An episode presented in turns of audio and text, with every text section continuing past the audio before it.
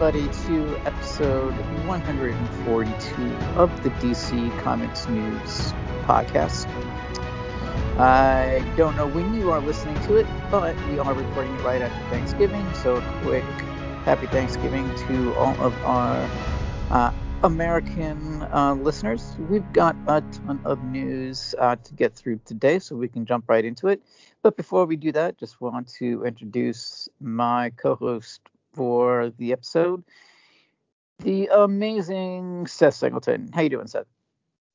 I'm good, man. I'm glad we're both here after Thanksgiving. It sounds like you survived yesterday, yeah? Yeah. Were you adventuring yeah, out and uh, yeah. getting some deals? yeah, most of it online, but yeah, I got a few things. yeah, I went online and did a few things. Out in public, I, I'm I'm I don't know, my agoraphobia kicks in and I'm like, yeah, I'll be home. I'll be home. and I'll be home. yeah. hey man, why don't you rock us through this list? Because you, you weren't joking. We got a serious amount, right? Yeah, yeah, we got a lot of news this week. And let's start uh, with the movie news. Uh, you know, a little while ago, a few weeks ago, we got the first uh, synopsis of the Batman, and now we get a little bit more detailed uh, synopsis. Uh, what was your what was your take on this? Well, I'm intrigued because I, I was already interested last time that we were talking about the synopsis and that whole idea of like, okay, you know, how is this different from any other take on Batman? And I, I kind of went towards the whole, you know, what it means to be a detective digging into the dark stuff. How messy does it get in your own brain, especially when you're already, you know, dealing with a psychological issue of losing your parents in a very painful and traumatic way that leads you to become this vengeful figure. Now we're talking about the fact that in this new synopsis, we know that he's been out and about for about two years. So for those who have been pointing at this being a storyline taking place around then, that's been confirmed. But also this idea that, you know, he only has a few allies. And in order to solve this crime, he has to get maybe a little dirty or at least get some muck on him dealing with the criminal underground. And I, I think that's going to be where I'm hoping the challenge really comes into play for Batman in this movie and for Robert Pattinson's portrayal. The idea of what happens when you've been two years just the menacing figure, but this time you got to do a deal. Like you got to you have to find a way to compromise a little bit in order to get what you need. You have to work with some of those that you absolutely despise, makes your blood boil, you know, and are going to kind of push you to see how much you're willing to go. It was one of the things I always enjoyed about Arrow, is they would constantly put him in these situations where he's got to do these deeds for these people where you're like, ah, wouldn't it be easier to just, you know, I mean, he's Arrow, so just kill him? You know, you got to imagine with Robert Pattinson, it's like, can't my Batman just beat him up? But that's the psychological challenge. How can you find a way to put that aside, put your own personal ego aside, and do what needs to be done to save lives. In this case, stop a, uh, a serial mastermind who's going after the elite. These could potentially be portrayed as as friends and close friends of his. I mean, I think it really pushes that psychological envelope. So those were the things I was kind of taken from. But I could be all hopped up from, you know, turkey and actually we didn't have turkey, but prime rib and potatoes and gravy. And you know how that stuff can get in your blood. So what do you think, Brad? Uh, you know, uh, we've heard talk about how this is going to be a different version of Batman than we've ever seen and it's obviously it's going to be dark and like you were saying psychological and it is kind of a younger raw batman. But i think what we might be getting too is a different version of gotham city than we've ever seen before. Uh, it seems like it's really going to get into the nitty gritty of how the power structures in gotham city work and who's holding the keys. And uh, you know I, I, think we might be surprised how Gotham itself is structured and seen in in this movie, and I'm kind of looking forward to that. And uh, you know, every bit of news that we talk about just makes me more excited for it. And uh, I've I've heard it kind of described as very similar to Seven, so this synopsis kind of doesn't disprove that at all. So this should be uh, a, a dark journey in a city that is very corrupt and kind of rotting from the inside. So yeah, man, I I am so excited for this. I think it really seems like Matt Reeves and the cast and crew really know what they are doing and they have a certain vision that they want to get across and that they are really going to go ahead and do that and they know how to do it. So yeah, I, am I'm, I'm really excited for this and this synopsis really just got me more excited. And in our second bit of news, uh, J.K. Simmons has uh, talked about uh, appearing as Jim Gordon in Batgirl. Uh, what uh, what did you think of this? I think it's such a great decision. As I'm invaded by my dogs, and you might hear some slobbering, snoring. That's not me. Most of it. Most of it's them. There could be some from me. Um, I think one of the great things about Batgirl is the dynamic she has with her father as his daughter and as a crime fighter who works with vigilantes that he works with, but certainly doesn't want his daughter to be doing the same kind of work. And I also think that what I really like about this fact is that this announcement for the movie lets us know that we're going to, as they describe it, get a fleshed out Jim Gordon. You know, get to see someone who's probably not quite the Harley Quinn version we saw from the animated series, but definitely has more personality. That that there's been a lot of great history written about Jim Gordon, from where he came from to the challenges he faced in a corrupt city like Gotham, to the few alliances he was able to make, but but also how you know there were always the challenges with. Wow, that dog's getting loud. with the uh, with the whole you know relationship strain that being you know a top level police officer investigator it there, there's a lot that he has had to manage in order to be the, the guy we've come to know and love as Batman's ally. And we're gonna get to see more of that in this Batgirl movie and um or project. And I'm also looking forward to the fact that I want to see this really great dynamic that I've enjoyed in comics, which is what it means for the two of them to communicate as father and daughter and as Jim Gordon and Batgirl and I, I, think that's going to be a really great experience for fans. And I'm looking forward to it as one of those. What do you think, Brad? Uh, you know, there are a couple things that jumped out at me, um, and I, I, I do appreciate your deep analysis of the character. But what jumped out at me about this was the fact, one, first, is that they are getting started in January to film this, so that means that this is moving right along and we're going to get to see this semi on the sooner side. So I, I really like that idea that it's that it's really really coming along. And second is he said that he's looking forward to being the what would what, how did he word it the once and future Jim Gordon. So hmm, that makes me curious. Uh, does he know something we don't as far as the future of what DC's planning with this movie? and maybe maybe just maybe uh, some kind of Snyderverse thing where he can come back. So I don't know. I, I was very very curious uh, about that. So that's that's what that's what jumped out to me about this. So you know we'll see we'll see. And that's and I think that that's part of the fun of being a fan of this kind of stuff is all the speculation and the what ifs about it. So yeah, but this again, this is another one that I'm I'm looking forward to. Also, this week, uh, we did get to see the first full length trailer uh, for the League of Super Pets. Uh, did you have uh, a chance to watch this? Yeah, I did. This was absolutely adorable. And I, I really think it did a great job of setting up the expectation for what this movie is going to be and what it's going to focus on. And the idea of the overly enthusiastic Krypto who Dwayne Johnson portrays as a very straight and narrow, by the book, this is how you do heroing. And then this idea of these animals from a shelter suddenly exposed to a power source that grants them powers, and how he basically has to try in his mind to teach them how to be good super, superheroes and how they're going to teach him i'm sure a few things along the way and then the the hammer like the the one that drives the nail in for me, there is a turtle named Shell on Wheels. Come on, come on, man. Like, how do you not get down for that? That's my new Flash.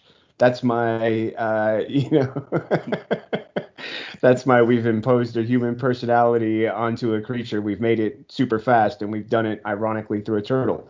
Like, I'm so down with that. That brings my, you know, uh, oh god, what's the movie? It's got Never Ending Story. That brings Never Ending Story like back to life for me yeah, in a really yeah. fun way, and mixes it with the Flash. And right, like, how do you not yeah. love this stuff? Everything else about it's adorable. All the voices. Uh, you know, Brad, take it away, my friend. I I did love the idea of a of a turtle in the Speed Force. That's just so great, and that name is perfect. Uh, the voice cast looks like they're really getting into it and doing a great job. Kevin Hart, he's going to be hilarious, and uh, The Rock is coming across with the, you know, I think you said the word enthusiasm, but enthusiasm and almost innocence, and you know, I, these characters that they're introducing, these other animals seem like they're going to be a lot of fun as well, and I think that this is going to have a lot for the adults as well, well as the kids. So yeah, I will I will probably be seeing this in the theater for sure. Uh, it, uh, you know, I think it's definitely what I was expecting, but I wasn't necessarily expecting these new characters, so that was that was kind of a surprise with this trailer. And DC, if you're listening, for an idea that I would love, but hear me out. Garth Ennis writing a Black Label series starring these characters. Bad idea, but I love it. um, it's a brilliant idea. It's it's it's a Garth Ennis take on Stray Dogs, right? Like, come yeah. on, like yeah. just spin those two. and he did write that series. Uh, uh, the dog was called Charlie. I forget what the series was called. It was about these dogs after a nuclear apocalypse. I'm telling DC he would do a great job, and I would read it up. So please. and next, uh, we got an interview uh, with uh, Henry Cavill, where he talks a little about a little bit about um, his role Superman, his understanding of the character. Uh, so, what do you think of this interview? Oh, it was great. It reminded me of some snippets that we got. I think it was last week, where he had talked about some of these ideas, but seeing the video was really enjoyable because um, it, it captured a little bit more for me. It, it it gave me his voice. I mean, it's always sort of fun when you realize certain actors have an accent that you don't hear in their uh, cinematic projects, and then you do, and you're like, hey. but I also have come to recognize it. So it was really great to hear things told in his own words, and man, um, the ideas he was expressing. You know what his goal was for, and still is for Man of Steel, the idea that there could be a dark path in the future. But before we get to that, let's establish all of these things that fortify who he is as a force for good, as hope. And I think that was great hearing him mention hope on a few occasions. But the challenges to it, the understanding that he had after Man of Steel, and the lessons that he learned in the process, you know, the idea of would he kill again? Would he, you know, go into such a violent battle in a popular area? Um, man, that that scene with Costner still to this day brings tears to my eyes. Mm-hmm.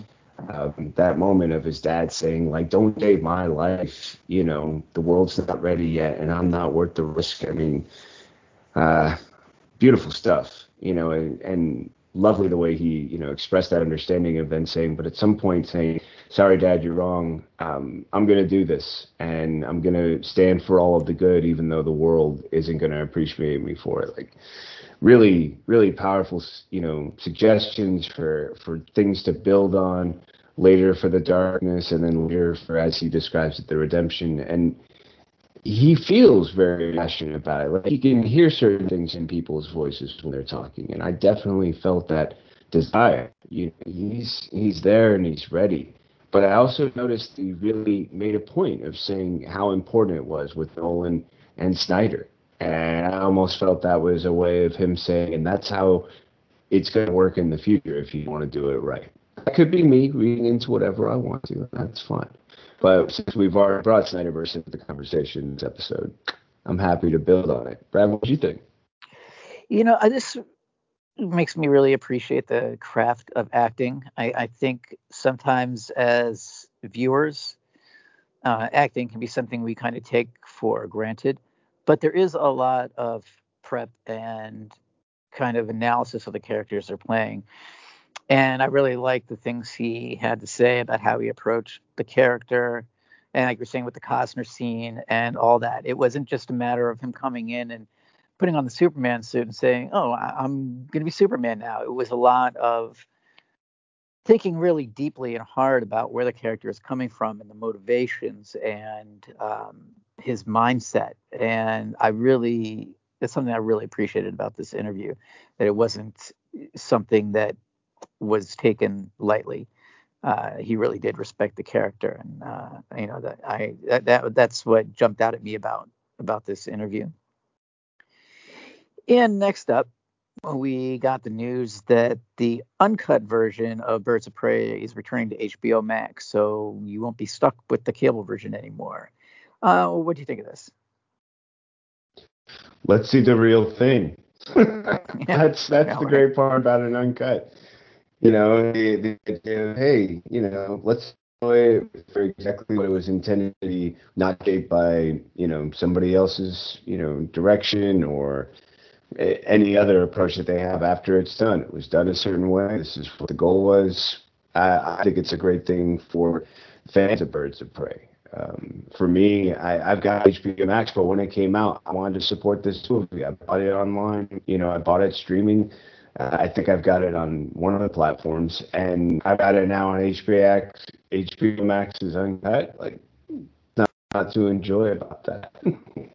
what do you think? Uh, yeah. Uh, why not bring the original back? Uh, they say that it was a mistake, and I was wondering, was it? Did they think that maybe they would just get more viewers if people didn't have to worry about their kids watching it so much? So, I don't know, but I think that yeah, I think that there's definitely uh, no reason to have the cable version up there. Really, I think you need the uncut version, and uh, I don't blame fans for being upset about that. So I'm glad that it was rectified. So guys, if that kept you away from watching it on HBO Max, the real version's there, so knock yourselves out. And I think that uh, that's a, a, good thing. And we also got news uh, that Zack Snyder's final Crisis tease that he did might be tied to Jim Lee's Crisis tease from FanDome. So, hmm, what's uh, what's your what's your take on this? What do you think's happening here? Oh man, it's like it's like a peekaboo thing. Like you just give a tiny little peek and suddenly everyone goes nuts. Now, it, it makes complete sense that if you were to, you know, zoom in on the image, notice the final crisis back there behind the turkey, sort of feel like, okay, is the turkey distraction? Is this all something? And then you go back to that puzzle, and you know that Jim Lee said, well, just move some pieces around, and see what catches your attention. Um, I, I think this is a nod. I mean, I really, I really think that there's a feeling that Zack Snyder has proven that he can go up against the toughest critics of his work and come out the other side a proven, you know, like a tested thing. Um, he did it with his Snyder cut. That that cemented his ability to fly in the face of any doubt, concern, or possibility years later years after he'd already finished it and confidently with a couple of reshoots. So I, I think he has no problem saying, yeah, start thinking about just consider the possibilities and um, keep your eyes open because apparently this is how I like to do things sometimes. Between me and Jim Lee, we can really create some teasers for you. I think fans are frenzied. I think it's a great thing uh, for the possibility of the project. I think it's great things for fans. I think it's great thing for DC. And I hope the frenzy continues to build. I mean, I, I feel like he's become quite the master of his own marketing. So I feel like if we just look forward to whatever he starts hinting at next, and I'm sure with Black Adam, with Flash, with so many other projects coming up, the teasers will continue to build, and he knows how to connect things in a very, very impressive and efficient way. So yeah, I, I, I think we have something to look forward to. What about you? Yeah, you know, I go back to what I said, where half, you know, a lot of the fun for me of being a fan of this kind of stuff is the speculation and these little hints. So I, I just, I, I, love the idea of Zack Snyder being involved somehow, and yeah, I think it might be tied up, uh, tied together. It's obviously going to involve some kind of crisis. Um, I, you know, personally, what I would love is if Zack Snyder would write some kind of crisis series um, that could take place in the regular comic DC universe. It doesn't have to take place in the Snyder universe. And I think personally, I would like it better if it didn't because I'm still holding out that he'll be able to actually return to the Snyderverse on film. But I would like to see his take on like a big crossover kind of big event book. Uh, and you know, with a with a crisis in the title, it's going to be some big stakes, and I think he would do a great job. So yeah, I think yeah, I think that no matter what, this is going to be a, a, cool announcement, and I hope we get to hear more soon.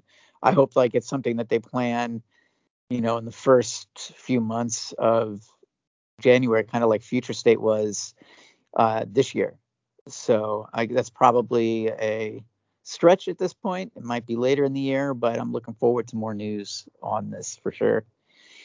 And that wraps up uh, our our movie news uh, for this episode. We're going to take a quick break, hear from some sponsors, and when we get back, we will move on to the TV streaming news. So stick around, and we'll be right back.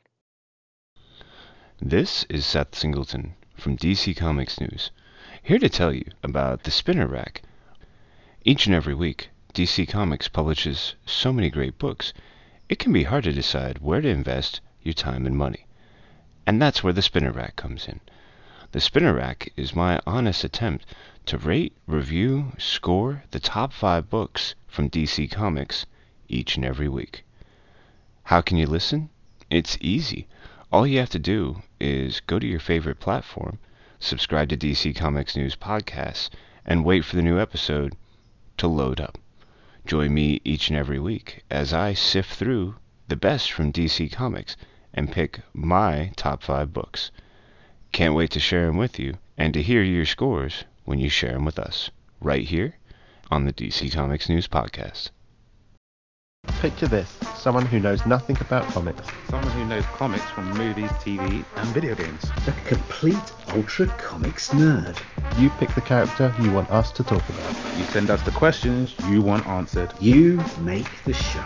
A podcast by fans. For fans making new fans. Superheroes. Or dummies. Part of the Comics in Motion podcast network. What's up, everybody? I am Kelly Gaines for DC Comics News. I am Tony Hasty for this show. And we are here to introduce our new show, DCN After Dark. This is the late night talk show for all of the wild ideas, fascinating concepts, and scandalous tales straight from the DC universe. We are not going to hold any punches. We are going to give all of our opinions straight off the dome, and sometimes we'll be writing it down. It is not for the faint of heart. It is not for the sensitive ears. It is not for any children. Viewer discretion is going to be advised because we are going to be swearing a lot. Yes. Yeah. And possibly, maybe by episode five, getting to our 100th joke. Here's hoping. We're going to have guests on this show. We're going to be guests on other shows, but we're not going to finish this sentence. off, the, off the cuff. Let's go. Off the cuff. Off the cuff. Anything off, you want. Anything you want. Scooby Doo would be a better detective than Jim Gordon. There you go. That's that is what this whole show is about. That's what the show is about. We're gonna be talking about we're gonna be talking about stuff like that. Should we have seen more of the bat? Go. No, no one had to see more of the bat. No, I didn't want. God damn it. Look, all right. We're That's gonna Scooby Doo, DCN After Dark. Check us out. Watch us without your kids. And if you are a kid, you shouldn't have even seen this promo. Drink recipes, content creation, reviews, unsolicited advice, and very inappropriate jokes. Yes. And a Santa, uh, an un- unseasonable Santa hat except it's season uh, whatever. Check us out. Not getting rid of the Santa hat. Available exclusively on YouTube.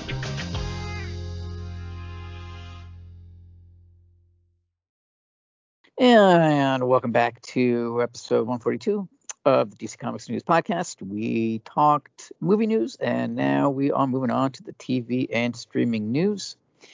And first up is that we got the first, uh, we got some first pictures of one of the Batwoman's poison ivies. Seth, what'd you take? What'd you think of this image?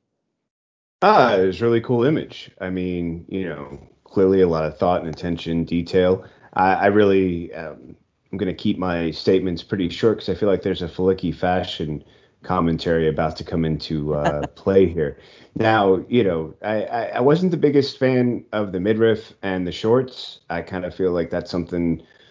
Eh, I understand their style and, and things like that, but that was probably my only, you know, sort of commentary. Like that's something you can always fix or you know adapt or who knows. But other than that, I thought it was a really cool uh, design, and I love the presentation of the character. Now, Brad, what's your thoughts, my friend?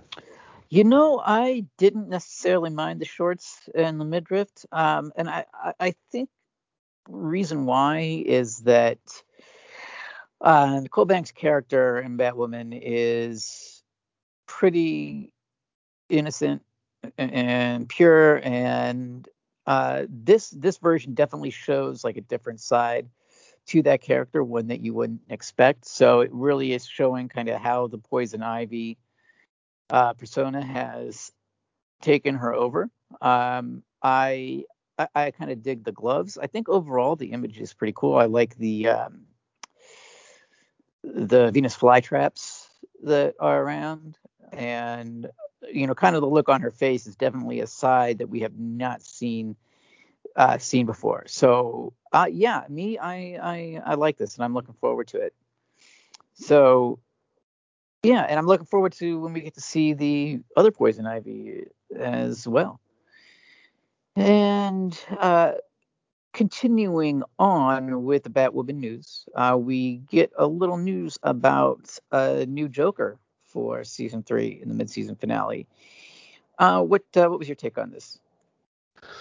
I think the the one thing that stuck out the most for me on this is the story about how he he gets the role, right? The actor gets the role, and he's like, "Yeah, I'm I'm doing this. I've got my character figured out. I'm ready." And I'm flying in soon. And then I get a FaceTime call and I find out I'm the new Joker. I mean, that probably had to be my favorite part. You know, it, it takes me back to some of those moments where we've been able to catch, you know, some great video. Uh, uh, I have trouble remembering the director of the Flash movie that's coming up, but when he did that video call, um, with the actor who's going to be portraying Supergirl, and that announcement we got to see it in real time, or you know, captured on video in real time. That was that was huge, and that was the closest I could come to imagining what this actor felt like when, you know, he was pretty sure he was confirmed for one thing, and then he found out he's actually doing so much more, and not only that, but an iconic take on an iconic character um, that you get to make your own. You know, you you look around at who else has played Joker, and it's quite the fun range to uh, consider and then you know build on it. Man, I thought that was really fun. What'd you think? Yeah, that's what jumped out at me too. I mean, that's a lot of pressure that you weren't necessarily expecting because, like you said, Joker is such an iconic character, and there has been so many iconic portrayals of the Joker on film or TV. So getting that thrown on you, that's a, that's a lot to have to digest. And uh, you know, it, it might be one of those things that certain actors, if they knew that that was coming down the pike, that they wouldn't do it. But the fact that they kind of dumped this on him, that's kind of, um, well, you know, kudos to him because he just really stepped up. And, you know, one thing that is a real strength for the Batwoman show is how they introduce these cool takes on uh, DC characters, uh, but or should say Batman characters specifically, like Professor Pig. We got Black Mask. Um, you know, we got Killer Croc. So it's it's really cool how they weave these in, and it's cool that they found a way to to bring the Joker into it too. So yeah, I, I think that this is a show that is uh, still on the way up in a way. Like I think I think the seasons have actually gotten better So this will be a really fun thing to see them explore in you know in this third season. So yeah, yeah, I'm I'm I, I am really liking the season. So yeah, I, I like that we're gonna get to see the Joker. Keeping up with Batwoman news, another story is that there was mention of the Swamp Thing. So fans are hoping that there is closure with the canceled TV series. Uh, so Seth, are you looking forward to the possibility of Swamp Thing returning? I am, but it was hard to really get the sense that there is anything more than some guest appearances in the near future for him, uh, based on what we were hearing from those interviewed in the article.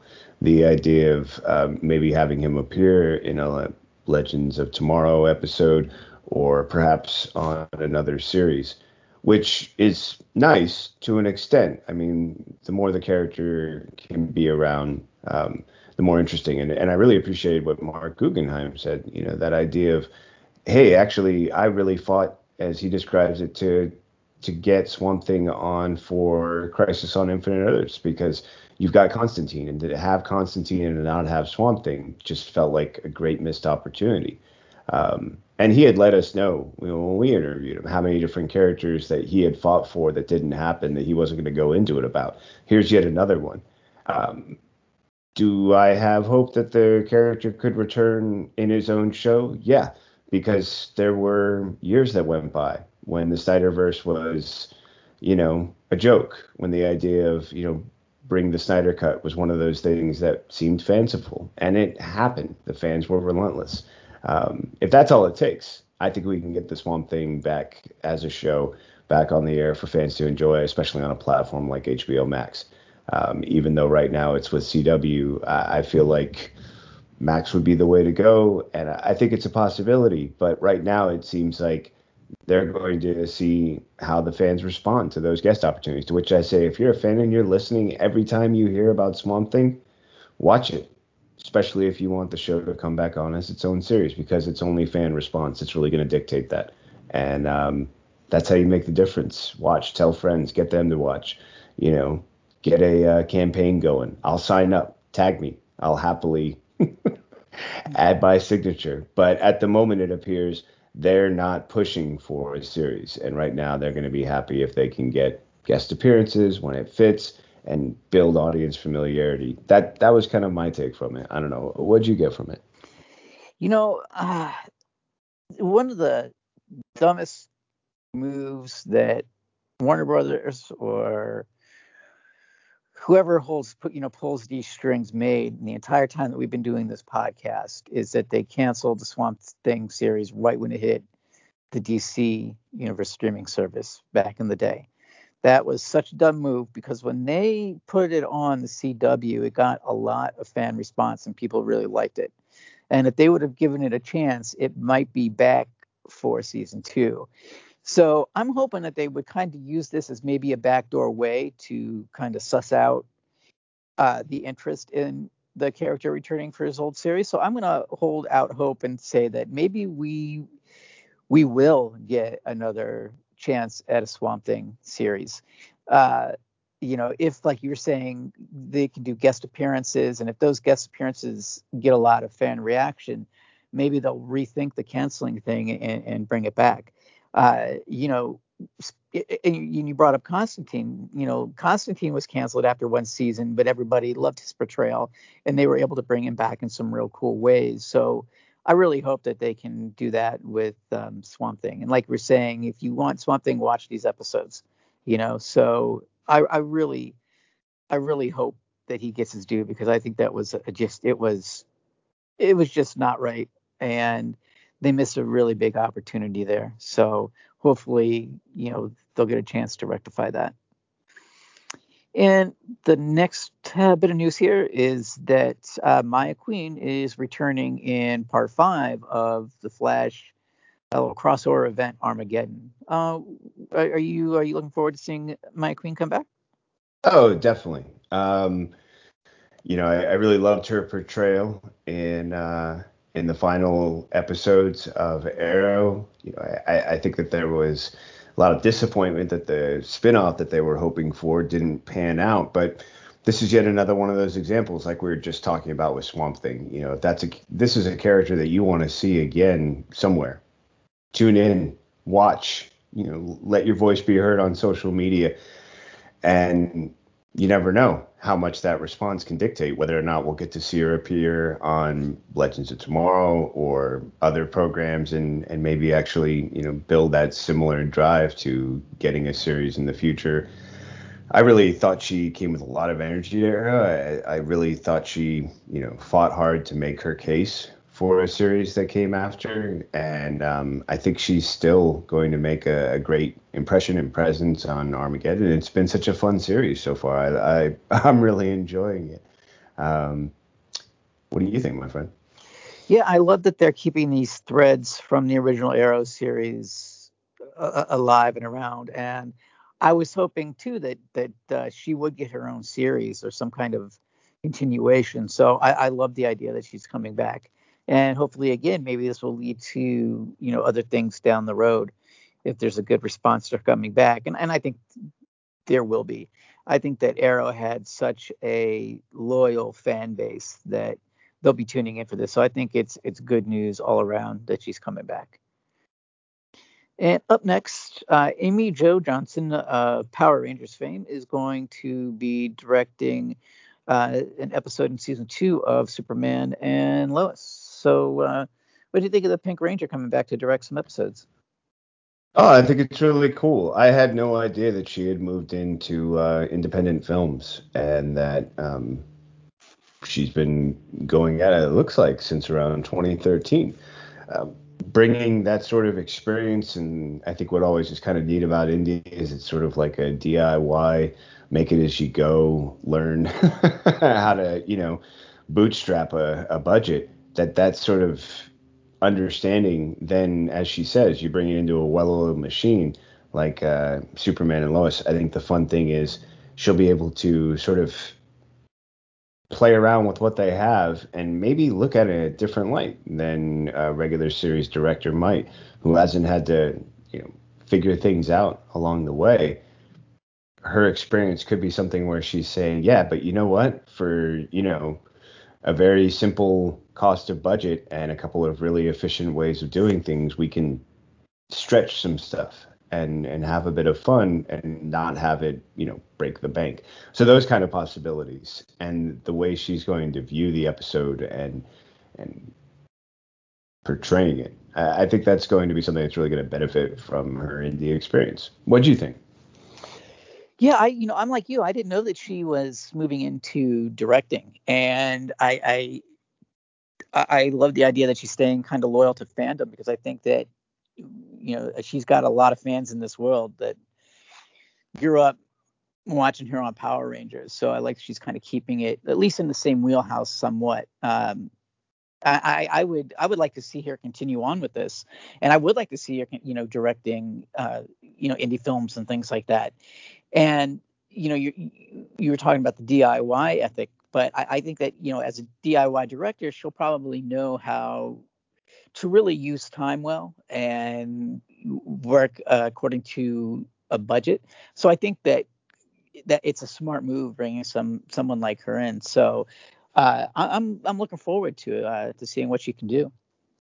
And up next, we uh, we are getting a remastered uh, Blu-ray set of the Batman the Complete series in February. Uh, you can be watching this. Yeah, yeah, I, I definitely think this is something you can you know find me enjoying, and I mean, you know, if if getting this series wasn't like a reason enough, check out the featurettes. I know you were you know scanning through those. Um, pretty impressive stuff in there.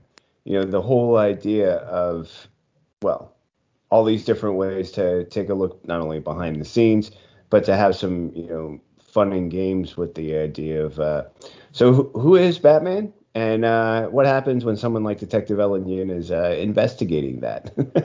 I think these are great ways to just have fun with the material and also to give fans an added bonus when they pick up the series and they can enjoy all of that fun stuff. How about you, man? Is this going on this going on your bookshelf? Yeah, man, I, I, I really dig these bonus features, like you were saying, these little featurettes, and uh, the the quizzes will probably be uh, a lot of fun. And I and I like the featurette, the idea that they are kind of examining the team ups part of it uh, and how they uh, approach bringing that part of the comic books to to the show. So I think that will be cool. And the Gotham PD case files, where you know profiles of the most uh, of the villains. So yeah, this looks like a this looks like a really fun set. And I know that it had like a, a, cult appeal too, um, where Batman the Animated Series was this huge mainstream, for lack of a better word, thing. The Batman had more of a um, not underground, but a little bit quieter audience, but it was still very, very fervent, and they really loved it. So I think that um, they're going to eat this up too. So I think, yeah, I think these bonus features uh, are cool, and this is going to be a really, uh, really cool set. And uh, next, uh, this should be a good one. Uh, we are going to be getting a Beebo Saves Christmas animated special uh, which I'm sure a lot of fans can't wait for. Uh, and uh, looks like he wants Beebo versus the Groundhog. So what was what was your takeaway from this? I am so down. You had me at Ernie Hudson is playing Santa Claus, yeah. and then just for bonus, Yvette Nicole Brown and Chris Kattan. Like, come on, man. Yeah. This is designed to just make you laugh. Mm-hmm. Have a good time. Uh, you know, I love the idea of Beebo getting his own little spin-off. Um, I mean, he's been such an enjoyable character since first appearing on Legends, and I think uh, I think fans who have enjoyed every appearance he's made since are gonna just, you know, queue up their recorders, grab this one, and um, I mean, this could be a new Christmas annual tradition, right? Like Beebo saves Christmas Time to put it back on, guys. It's Christmas time. Beebo, this and Christmas story. What do you think, man? I think that no matter what, for me, that will become a tradition. Yeah, I. Uh, this is probably one of my favorite stories of the week. Yeah, you were saying, like, how can you not laugh when you look at the the voice cat or the you know that we're getting? And I love the idea that this is the Arrowverse's first uh, animated special. So this is there's nothing to dislike about this. I uh, you know, this is definitely going on on uh, on the DVR for sure. And our last bit of TV streaming news, there is going to be a Peacemaker themed obstacle course at uh, San Diego Comic Con special edition. Uh, what do you think of this? I feel this is a great way to combine like the Peacemaker series with uh, what is it, uh, American Ninja? Um, that that you know obstacle course contests that they have on television all the time, and you just see a lot of people give their best and usually end up you know falling somewhere potentially painfully. Um, what a what a great idea to, to, also have it be like, yeah, Peacemaker's proving ground. Like this is where you show whether or not you're even Peacemaker caliber. and, and I love the over exaggerated machismo behind it. You know, this whole idea of like, how tough are you? Are you Peacemaker tough? And uh, you know, this is a guy, of course, who is willing to do all sorts of incredible and incredibly violent things in the name of peace. So what's going to be expected of you could be could be pretty challenging. What did you think, man? Yeah, if I was there, if I was going to be at special edition, I'd definitely go through this. I think it's it's such a fun way to promote the series. Uh, I, I, think fans will like it, and I'm hoping that if they're going to use you know do, do promotions uh, at special edition, maybe we'll get uh, another trailer or more footage to go along with it. So yeah, I think um, you know, like you said, this is a very very fun way to to promote the show. And uh, and with that, we are going to take another quick break to once again hear from sponsors. So stick around, and we'll be right back with some comic book news. First, there was the DC Comics News podcast. Then came the Spinner Rack. And now, the third show brought to you by the guys that brought you all that other stuff I just mentioned. I am the Night. a story about the stories, a show celebrating Batman, the animated series, week by week, episode by episode. Just when you thought it was safe to put on a pair of headphones, I am the Night.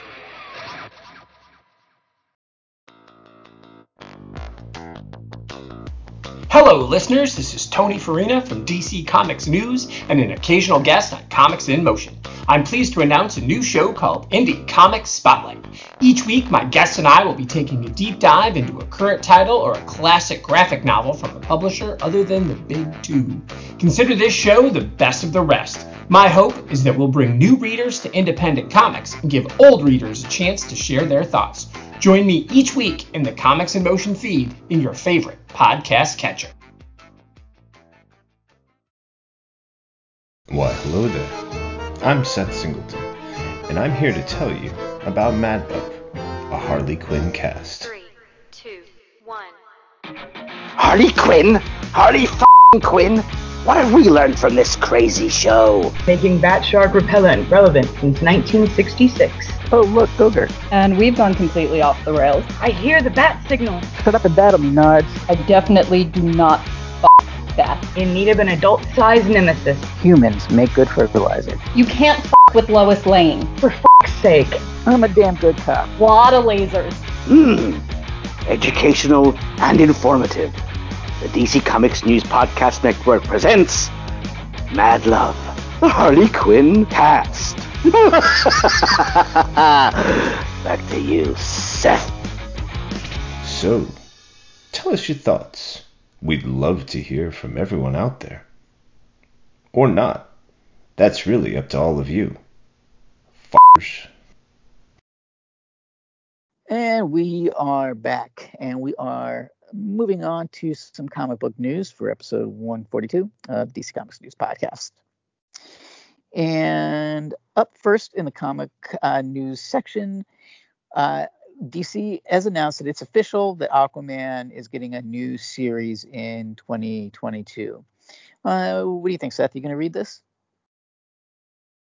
Sounds like a great series. I mean, definitely sounds like something that could make its way on the spinner rack. Um, and I love the fact that they're embracing like, hey, there's Batman, there's Superman. Like, why can't there be Aquaman? And um, I think this is a cool series. I like the concept they're suggesting. Um, I like that it's connecting the threads that we've already seen and stuff like Black Manta.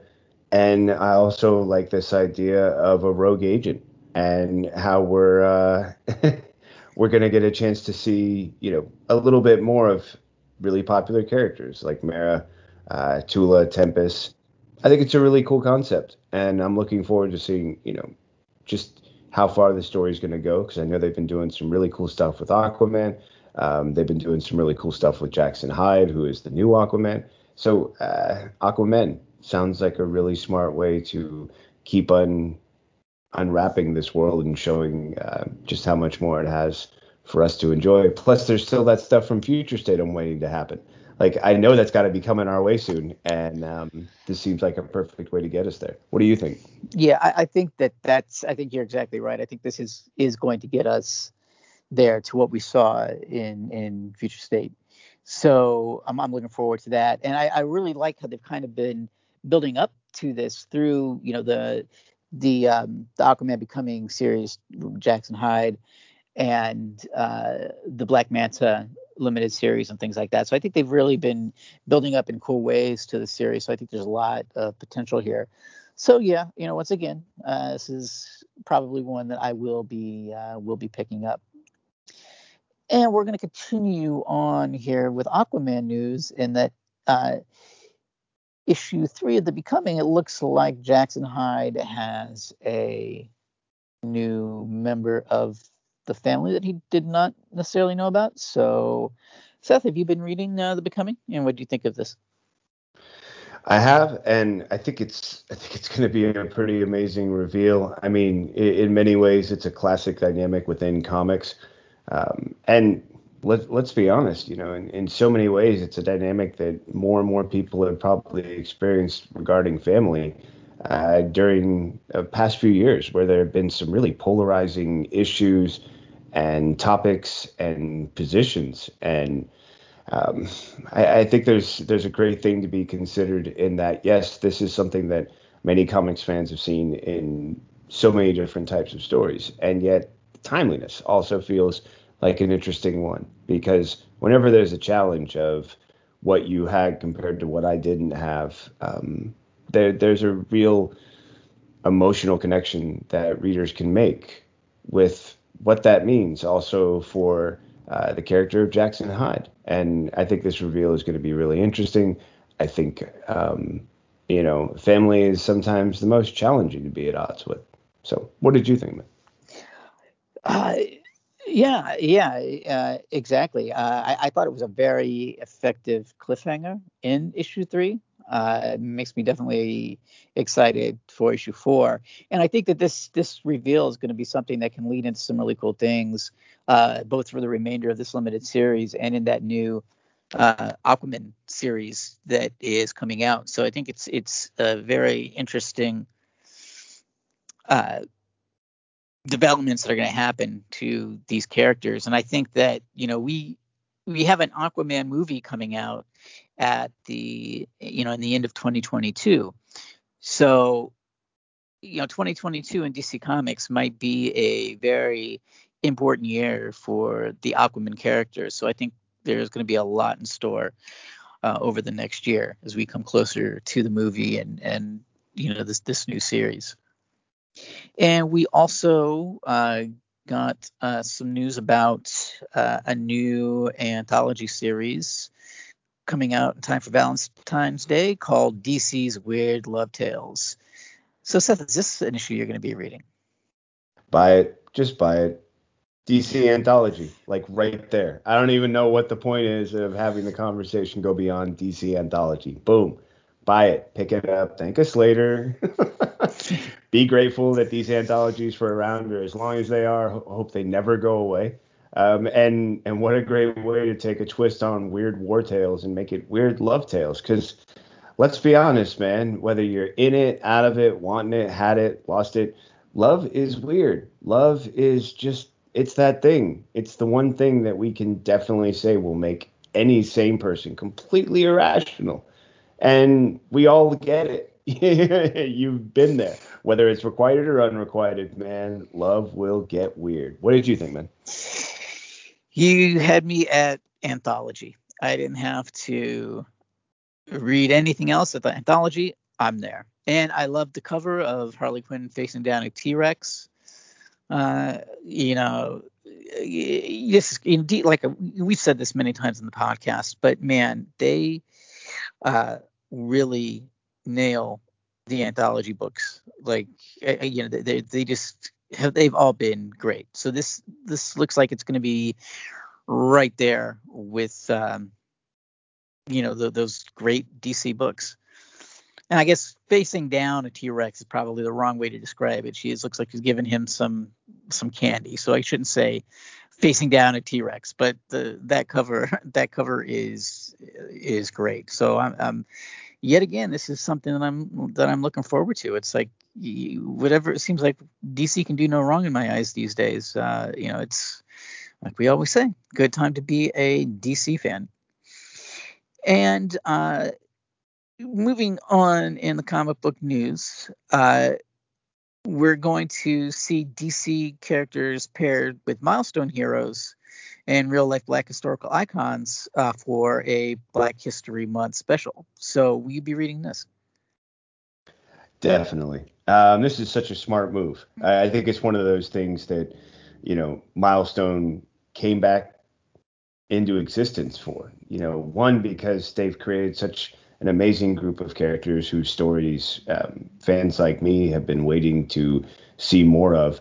Um, and and I even I love that they're saying like so many people are like, so when's Blood Syndicate showing up? Like, what's the holdup, man? Like, some of us have been waiting for certain titles, and I think in the meantime, I think this is a brilliant idea. Um, yeah, I think on on top of the fact that you've got the the giant compendium, which I definitely yeah, am setting aside room in my budget for, yeah, I am shameless going to be picking, shamelessly going to be picking that up. like, I have no problem. Uh, but this is such a smart way to also, give history in a format like comics and to tell these amazing tales. Because, I mean, you know, keep in mind who these figures are. Everyone from Hannibal, Queen of Sheba, uh, Alexander Dumas. Um, and the story of Eugene Bullard, which is one that every once in a while I'll see pop up again and I'm reminded of, and I'm like, oh yeah, you know, how many stories like that just, you know, they exist and they're just waiting for the chance to be told in a way that that fans can engage with and that fans of comics can engage with in a medium that they already love and with a history I'm, I'm sure they're going to love when they read these stories. What did you think about it, man? Man, yeah, this might be one of those that I read as I'm in line to check out at the comic shop before I even leave the store. Uh, it's such a cool idea. I, I, think this might be one of those things, one of those stories that kind of um, gets reported on outside of the comic book world. Uh, you know, that that happens kind of often. I think this one is worthy of that. I think it's such a cool idea to mix the milestone characters with the DC characters with real life icons. Uh, brilliant, brilliant idea. And it's kind of those things that comic characters do so well to stand for these, you know, to to be this kind of beautiful mythology and mixing that with real people that tell stories and and uh, give lessons and information, I think it's it's a great idea. Yeah, this is this is definitely one that I'm looking forward to. And keeping on with the Black History Month theme that we've got um, coming up early next year is that we are going to get some uh, some Black History Month uh, variant covers in February. Uh, what uh, what do you think of this uh, Nubia cover? That's phenomenal really. And that uh, variant cover for Nubia and the Amazons number five is, is absolutely gorgeous. Um, and man, getting the chance to see all of these other variant covers that they've got planned for February Green Lantern, I Am Batman, um, Flash, Aquaman, um, Action Comics 10 like, man, that's going to be a huge. Uh, huge experience to to grab and put in your collection and just man make note you know, check the list, check the box, contact your shop. Um, get these because that one for me, the Nubia and the Amazon's number five one, is so gorgeous that I was like, yeah, that's really easy. Now I just want the rest. What about you, Brett? Oh yeah, the the these covers are. good. I can't wait to see more of them. Uh, I, I think uh, they're gonna really blow people away. And I, I, do have a feeling that those will be the covers that I pick up for the issues that come out that month. I I um I, I just have a feeling. And man, Nubia, the artwork in the book is great, the writing's great, but man, those covers so far the series have just been incredible, and this cover is just right up there. I, I've just I, I, I'm loving those covers. So uh, yeah, I'm definitely looking forward to picking those up and, like you said, adding them into your collection uh, for sure. And up next, uh, we got uh, some news that DC is going to be celebrating the Lunar New Year with a gold trimmed red envelope gift of Monkey Prince's first issue. Uh, what do you think about this? Such a smart idea. Um, you know, I've mentioned it before. I live in the San Francisco Bay Area, and one of the traditions that is um, really just ingrained in the fabric of the community is the uh, Lunar New Year. And I've I've had neighbors. I've got neighbors now. I've had neighbors in the past. I've had places that I would go to, and as soon as we get close, you just start seeing more and more red envelopes. And once you learn, you know what these mean, this this gift of prosperity that is shared among family and, and given, you know, from old to young and young to old. And it's just this expression of gratitude and hope for a promising new year and for great fortune. And it's such a, a cool idea to then take that and introduce the first issue of uh, The Monkey Prince, which I thought was one of those great, you know, great stories in the. Uh, the anthology recently where where he premiered and and now we're getting to do this and it's such a smart move. I'm like, wow, that's a really great you know way to tie the two together and also bring some attention for anyone else who's not familiar with Lunar New Year, the red envelopes, what the meaning is, and also how you can then use that as a great entry point into what I'm figuring is going to be a big part of this character, which is uh, the culture that uh, he's part of, because it, it's also a story about a dual identity and a young boy who uh, has to keep, you know, his existence as the Monkey Prince a secret. But it's it was also so ingrained the idea of these elements of his culture. One of the strongest points I think from the anthology was uh, the the food and the connection of family and community through food. This is another great introduction. I'm gonna stop spewing because I just got really excited. Brad, what do you think? Yeah, this is a really, like you said, a really, really cool idea. I, I, I, I love the idea. I, did, I, I, I just wonder how, um, how hard that's going to be to get a hold of. Is it going to be like a rare thing that collectors are really going to go for? Or is it kind of like a 50 50 thing? Because I think that I will try to grab one of those, you know, if I see it in in the shops. And I might grab like a regular one and one in the envelope so that I can keep it sealed in the envelope because that's just it's such a it's a, such a cool idea. And uh, I've never seen anything like that anything celebrating the lunar new year in, in comics like that ever. So i think that's a really uh, really cool idea. And i'm looking forward to the monkey prince title as is. So yeah this that's such a cool idea. And up next uh looks like deathstroke is going to become king deathstroke in uh 2022 and he's going to have his own army. Uh what do you uh what do you uh make of this well, of course he's gonna have his own army. Come on, man. Deathstroke's been at this for a while. And he's, you know, one of those characters who uses so much of his brain. He's so smart that at some point he's like, Yeah, I'll just be in charge. I'll have an army. We're just gonna that's how I'm gonna handle it from now on. And it totally fits with the persona. Um, I love that great image that they share that cover. Man, I mean, uh, if you're fans of well, sword and sorcery, a little bit of you know sword slinging. Um, if you like anything that falls into that genre, you're gonna love this cover, and I think you're probably just as equally gonna love uh, Deathstroke, the King, or King Deathstroke. Well, what did you think about this announcement and uh, what we can expect?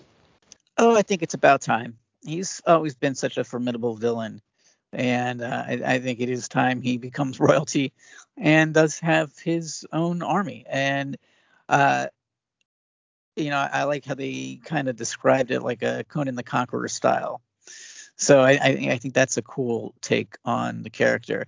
So uh, yeah, I, I, think yet again this is another series that I'm going to be um, picking up. And the idea, you know, it, the, the headline says in 2022. So this is another thing that I'm wondering if maybe this is leading up to some kind of crossover event where heroes have to unite to to battle Deathstroke. Uh, you know, a little later in the year. So you know, we'll see. But there's uh, there's cool things uh, coming down the pike. And our last bit of comic book news uh, looks like we are getting a Wonder Woman versus Justice League uh, uh, fight coming in 2022. what was your takeaway from this? Yeah, this is a really cool concept. Um, I, I I always feel that whenever they they position a story like this with with someone like Wonder Woman taking on the Justice League, and then they reference some great examples in the past where she's taken down members of the team in order to prevent them from a horrible fate and taken on the challenge on her own. That's just kind of who Wonder Woman is. It also tells me that even if there are these uh, you know somewhat unnamed forces directing her into this challenging and requiring her to stand trial for humanity and then you know as part of that trial go through a series of trials. That means to me that knowing wonder woman knowing her mission knowing what she's you know experienced from mortality to immortality to godlike being on a couple of occasions to her recent adventures she's going to handle this in a way that's going to be classic in one respect and then very original in the other because these these tests are so often not just about you know physical might but the the understanding of what's important why it's important and how that can be the deciding factor so i think it's going to be awesome and i'm happy to say okay it's fine I can give more blood when I donate. It's okay. I can pay for this, Mhm. right? I, I'll figure it out.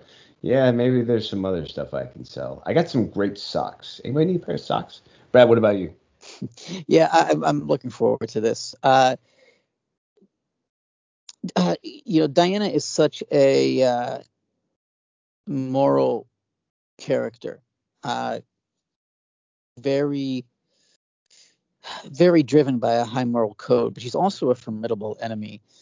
Uh, that you there's certain sides of her that you don't want to get on, and we saw that with what happened with what she did to uh, to uh, uh, Maxwell Lord, you know, before Infinite Crisis. Uh, and uh, I, I think that that is something we're going to see in this. So yeah, I, I'm really absolutely looking forward to this. I think this this could be um, a very important thing to happen for the character. So yeah, I will definitely be reading uh, reading this for sure. And now we've got two uh, other news stories coming up. Uh, first is that McFarlane Toys unveils uh, Arkham Knights uh, figures. So, uh, what was your takeaway from this? I mean, they're really cool. Um, I'm not the biggest. Um, I don't play Arkham Knights. I'm I'm familiar with it through you guys. You know, whenever we talk about um, different things related to it, so that's always been a cool in for me. But I was really digging the approaches to these uh, costumes, the way they're portrayed. I think probably the the Robin one gets me the most. It just feels like it's both familiar and and very original. Um, you know, it's not something I normally see in comics, but I really dig the style. Um, everything else about the characters was pretty amazing, just in the way that they're presented. You know, the the detail is unbelievable. The uh, the things you get with them, whether it's uh, you know Tim's staff or uh, Nightwing's escrima sticks, or you know Red Hood, who's pretty much just always going to have a gun. Um, yeah, you know, I, I thought it was a really cool, really cool way to think about capturing these characters from the Arkham Knights games and then bringing them to life in the figures. What did you think, man?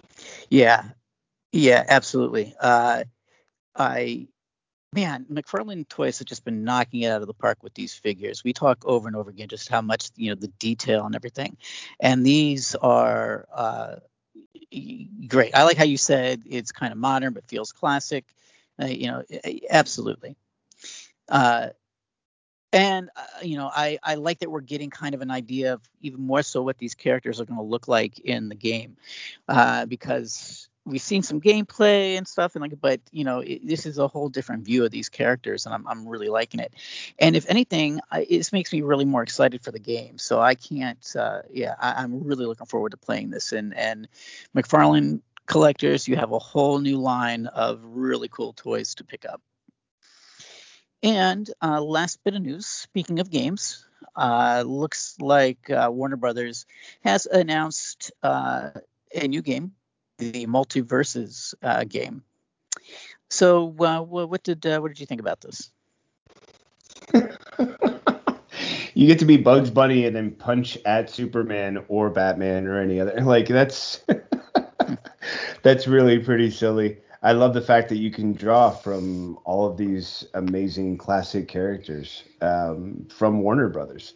Uh, and you've got all these great voices. I mean, it just seems like one of those silly, fun things to enjoy. Uh, the screenshots are a lot of fun. Um, you can be everyone from Harley to, well, you name it. Um, Shaggy.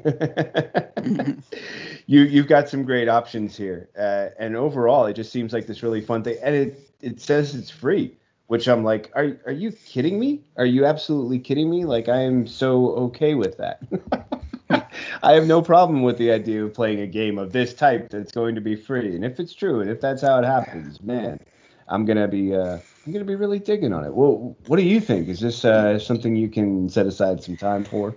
Yeah, I'm kind of curious about this. You know, check it out. But you gotta you gotta be a little leery of the free to play situation because a lot of times when games are free to play, they'll have purchases in game that will um, kind of become a hindrance to playing It'd be kind of annoying. So uh, I, I want to see how that all plays out. But in theory, I, I like the idea. I think I think video games are the the the one medium where these crossovers can be really fun and work really well. So yeah, uh, I uh, so far I'm I'm looking forward to this, and I will uh, will probably play it. And with that, we'll wrap up another episode of the DC Comics News uh, podcast. Uh, but before we go, uh, Seth, where can people find you on the internet? Oh, look for me here, writing reviews for DC Comics News, hanging out with the podcast weekly gang, uh, hosting episodes of the Spinner Rack, hanging out with uh, Mad Love, all that kinds of fun stuff. Um, yeah, those, those are the best places to find me, man, especially when it comes to all this stuff. How about you, Brad? Yeah, you can find me writing news reviews, DC Comics News. Uh, you can find uh, uh, find me on Twitter at FlickyB1, and you can listen to me here on the DC Comics News podcast and the Mad Love uh, podcast, part of the DC Comics News podcast network. And as far as DC Comics News, you can find us wherever you listen to your podcast, uh, Stitcher, Apple Podcasts, Spotify, wherever you wherever you go for your podcast. There we are. Uh, and uh, be sure to check out our other uh, shows on the podcast network. The Spinner Rack, hosted by the one and only Seth Singleton. I'm the Night, an episode by episode analysis of the Batman animated series, and Mad Love, a uh, episode by episode breakdown of the Harley Quinn animated series. So with that, we will say something that we always like to end episodes with, and that is to read more. All right, everybody. Until next week, have a good one.